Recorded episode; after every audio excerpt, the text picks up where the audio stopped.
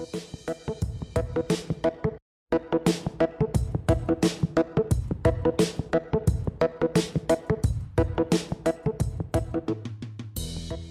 radi, že si súčasťou modlitieb slovenskej misinej siete.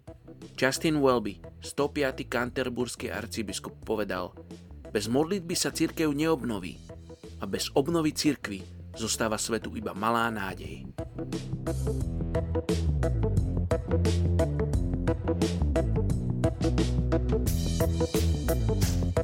12.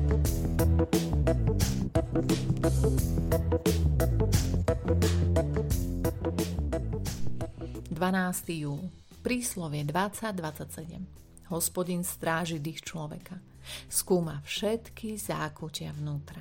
Dnes sa budeme modliť za etnickú skupinu Dayak Pasir v Indonézii. Je ich približne 62 tisíc. Sú pôvodným obyvateľstvom provincie východný Kalimantan. Niektorí z nich žijú v dedinkách pozdĺž riek a iní zase na odľahlých územiach v strede džungle. Ich dediny sú obývané rozvetvenými rodinami, z ktorých má každá okolo 20 až 30 členov. Ich územie je križované množstvom riek, ktoré sú aj hlavným spôsobom prepravy.